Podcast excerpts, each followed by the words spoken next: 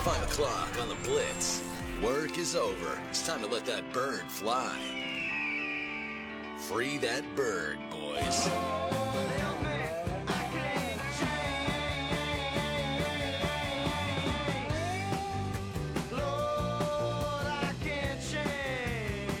Tulsa, happy Monday. It is another edition of the show here on the Blitz 1170 and streaming on the Blitz 1170 app. I am Colby Daniels, along with the 2023 Oklahoma Sportscaster of the Year, Jeremy Poplin, Scott File on the other side of the glass, in the Tulsa Oilers hockey studio. Dusty Dvorak coming up later this hour, but right now we say hello to John Holcomb. John, how are you on this Monday, my friend?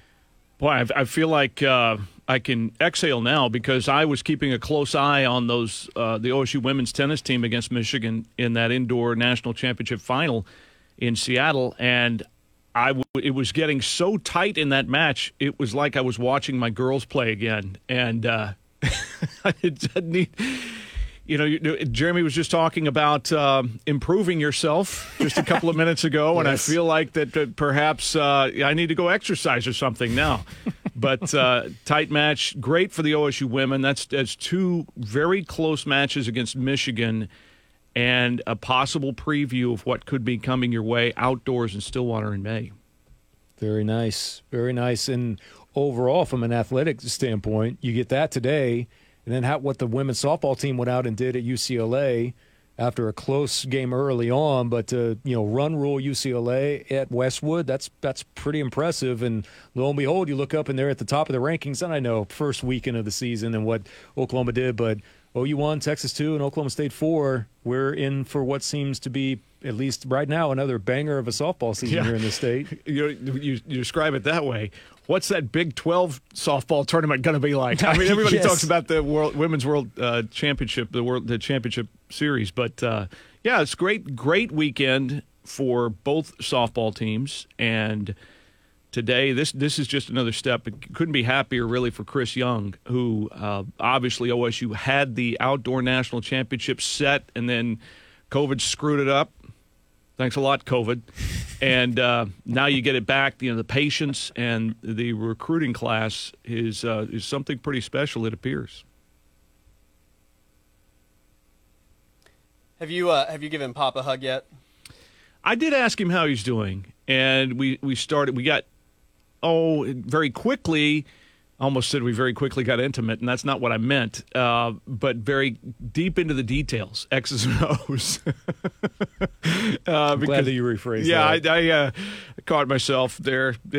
Even though I would take a hug right now. Yeah, I bet you would. Yeah, but I don't know if people have seen how wide this desk is to accommodate up to, four people on a mic. And but I was thinking about you last night, because I went straight to the 4th-and-1 call by the Chiefs, and what a great call to put Mahomes in basically run-pass option, but it looks more like old-school option football. And Bosa turning around as Mahomes picked up the first down with his arms out, I noticed that immediately, like, hey, where's everybody else? Yes. I told John when he walked in, Colby, that in terms of just sports hurt, and I get like where the game's at and magnitude of life and the importance and stuff like that. Sports hurt, though, might as well consider me Indiana Jones and the Temple of Doom, because they just reached right into the middle of my heart and just squeezed it right in front of me as the blood's just dripping down the arm of Andy Reid and Patrick Mahomes right now. That's where I'm at. Wow.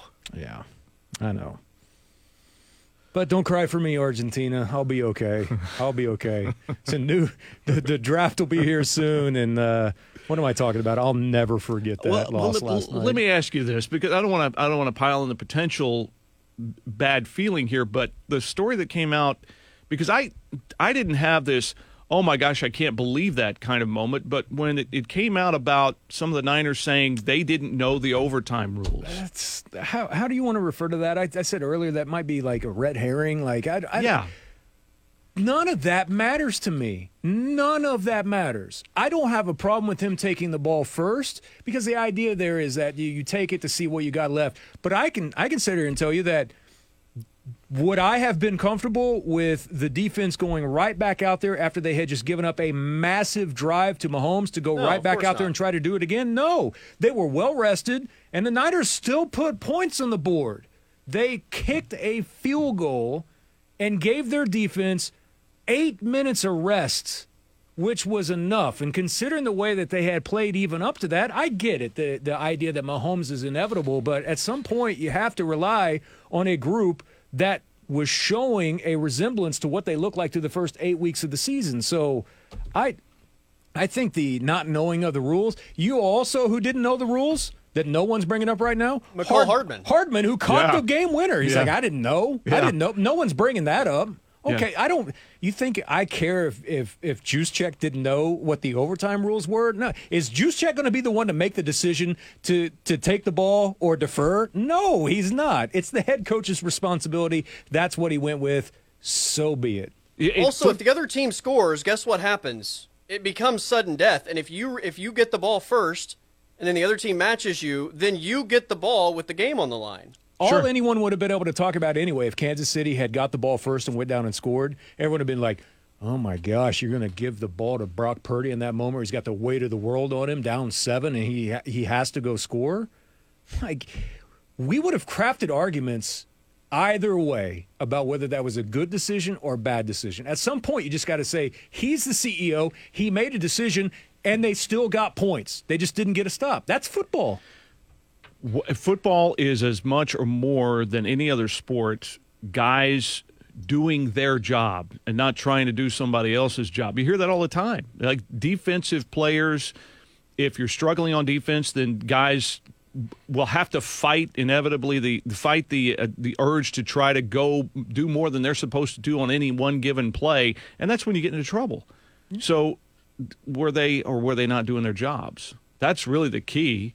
And I'm almost went Craig Day on you and said I'm in total agreement with you, but I am. It's not a word, by the way. There's not a defined rule in that moment that says you take it or you kick it. Either way. Now, in the old version of the playoffs, I would listen to that argument like every day. But in this new version, okay, he took the ball. Yeah, they were gassed defensively. Yeah, I mean, and I still think you take it. Sure. I think, look, Chris Jones had an impact on that game. Yes, he did. Patrick Mahomes had an impact on that game. Yeah. Kelsey did too. Okay? Sometimes it just comes down to making one or two more plays than the other team.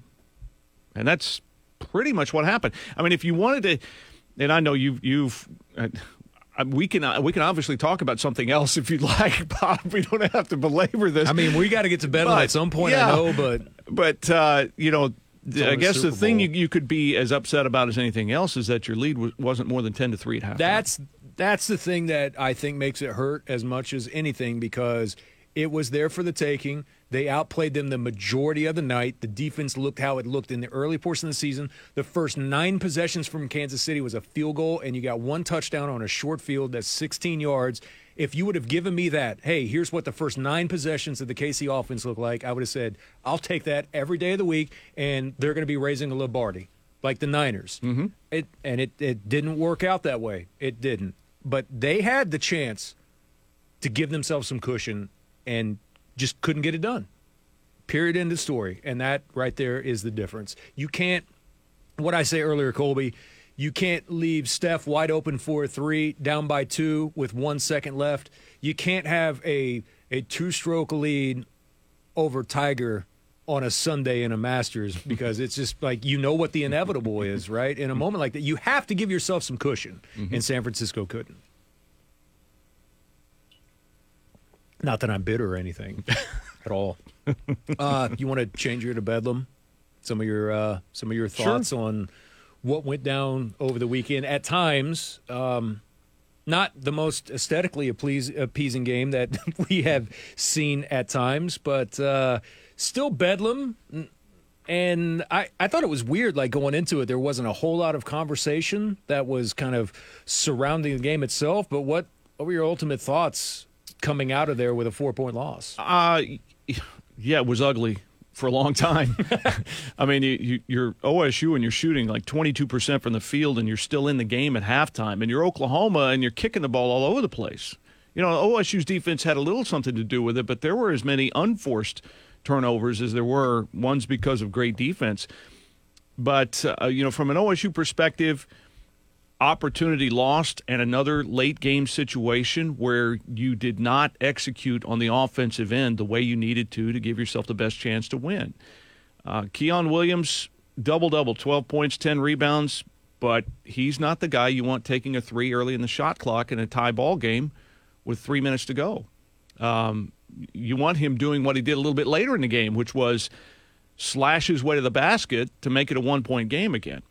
But I will say this, that, you know, if there's some out there that you look at the standings, there's no getting around it. OSU's in last place in the Big 12, game behind West Virginia. And a lot of people might think, well, they're packing it in. Now would be the time when a team would pack it in. Well, they obviously didn't, because despite shooting 31% or 32% or whatever it was, you kept fighting. And a lot of these guys had not been in a Bedlam game before, didn't really understand the magnitude, although they'd been coached up by Coach Boynton and some of the guys who have played in it. And you never got away from trying to get to the rim to score instead of trying to settle for threes when you know how good Oklahoma's defense against the three has been. And despite the fact that Oklahoma blocked 7 shots in the first half, you stayed aggressive trying to get to the rim. So all those things were good, but the late-game execution, again, really bit you. On Oklahoma's side, you know, Dave made the Hunziker made the point on the air that it looked like Oklahoma was playing tight, like they knew they were the favorites and they couldn't let this one get away. And that would explain some of the turnovers. And then, you know, some of the over-exuberance would be an understated way of putting it that drew the 3 technical fouls and then the flagrant on Hughley. I mean, it got a little chippy there, and there was a lot of chirping going on for a while. I have no idea what Gary Maxwell really thought that Sam Godwin was doing on the bench when he teed up Sam for his 5th foul. I've never seen a guy foul out from the bench for starters. But, you know, Godwin may have waved a towel or whatever. But it was the one thing that is common, the common thread in all these Bedlam things was at some point these games are really grinders, you know? And that one was about as much of a grinder as you're going to get. I saw a lot of tweets that basically all said some version of the irony of the amount of three-pointers this team takes, but that last shot with, I guess, was it 5 seconds that Small took down 3? You know, the irony of that being your shot down 3 was, I think, rubbed a lot of people the wrong way. Well, and I asked Mike Boynton about it afterward, too, because the whole thing develops in the blink of an eye. I mean, he's expecting to be fouled in the backcourt. Oklahoma was trying to foul him in the backcourt, and according to Boynton, he said he was fouled. No whistle. So now he's broken up court, and I think that Javon, for as good as he's been and as smart as a basketball player as he is, just forgot the situation for a moment. Because that had pull-up 3 on the run. Can you stop yourself, your momentum enough to give yourself a good chance to shoot it? And if there was a defender chasing him, could that defender stop if he was going to try to challenge him, knowing a three-pointer would have tied it? It just happened so quickly that Dave and I looked at each other like, oh, man, you had an open look potentially from 3. I mean, with your best, most clutch shooter on the floor with the ball in his hands. That one, that one was a little bit of a head-scratcher. But, listen, you're not even in that situation if Javon Small hadn't played as well as he'd played previously. That's what I was going to say is, like, no one takes any issue with how that thing ended on that, but to put all of that on him at all, I think that's the wrong way to look at that with what you just said, considering how he's played and then also what he's kind of developed into here as of late for Oklahoma State. I think he went through early in the Big 12 season, you know, he had to experience it firsthand, what defenses were going to do to him. And I think it kind of knocked him for a bit of a loop. But since he has made the adjustments, He has been pretty good. He really has. And, you know, he was in attack mode. He was taking what the defense gives him. He was drawing that double team back away from the basket and still finding open men. It was just up to teammates, too, as to whether they were going to make the shot or not on Saturday. But he's come out of this. He's frustrated, yes, just like they all are, from another loss. But I also think that after when he started coming out of that stretch from the beginning of conference play, I think he's re-engaged to where he understands this, you know, I'm not going to allow myself, and I'm going to try to help my teammates not to allow just kind of just a waltz off and, you know, bag it for the rest of the year. Is there some sort of excitement that they're able to run that one back here before long and potentially try and get it back as close as that thing was on the road? I think so, yes, because I talked to a couple of the guys afterwards. You know, John Michael Wright's one of them that, you know, he's still completely engaged in this deal. And, again, something we said last week, when those two guys, Small and Wright, are your leaders, really, they when they are still locked in, then everybody better step in behind them, and I think that's a very good thing. And I think that, yeah, if they just want to look at it statistically, they see how poorly they shot it. They saw some ways that they affected Oklahoma, and they saw how they were able to turn them over some too. And they said, well, we got them back on our home floor in a week and a half. Yeah, let's go see what happens. I do think that there is some encouragement and excitement about playing them again. Now, you're not going to be able to survive a 30% shooting night in your own building, and Oklahoma probably won't turn it over as much as they have, but yeah, I think they're looking forward to it. What is the plan? It may be too early to ask that, even though, I mean, it's just 12 days away from this happening, but I know that both coaches have said, hey, we kind of like to do this. Much more flexibility on the football side for them to be able to do this. There's still questions about where. Do we split it every year? Do we just meet in the middle somewhere and go? As much as I sit here and say, I think it'd be awesome to have one at the BOK Center, I think if you do that, I think you do that on a rotation basis, because I think to take this game completely away from Stillwater and from Norman, to me, that's wrong. Yeah. Like I still want to see it on the home floor. So maybe if there's some sort of rotation, okay. But this game Saturday, there's been a lot that's been going on. You're playing at Super Bowl weekend, the passing of Toby Keith, like everything wrapped into it. So I think it was taking a lot of oxygen out of it. But what's kind of the approach for 12 days from now from the Oklahoma State perspective, as in, we don't really know what the future is like. We're open to this, but we don't know. Right. Well, I mean, it'll be part of the pregame speech for sure that Mike Boynton's probably going to tell it. Part of what he's probably going to tell his team is, guys, we may play them again, we may not. You know how much this means to our fans. Let's go get the last one that we know we're going to play for now. I mean, outside of a Big 12 tournament like last year. So I think that's part of it. Now, Mike Boynton and Porter Moser are pretty good friends. And they are, you know, they're open to doing it. My guess is that it wouldn't happen next season, but maybe the season after that. And if you need some sort of example of how it can work between rivals at a big level, just look at Kentucky and Louisville and how often they've played each other. And that's been home and home. And it's been once a year. It's been like in early December or whatever it's been.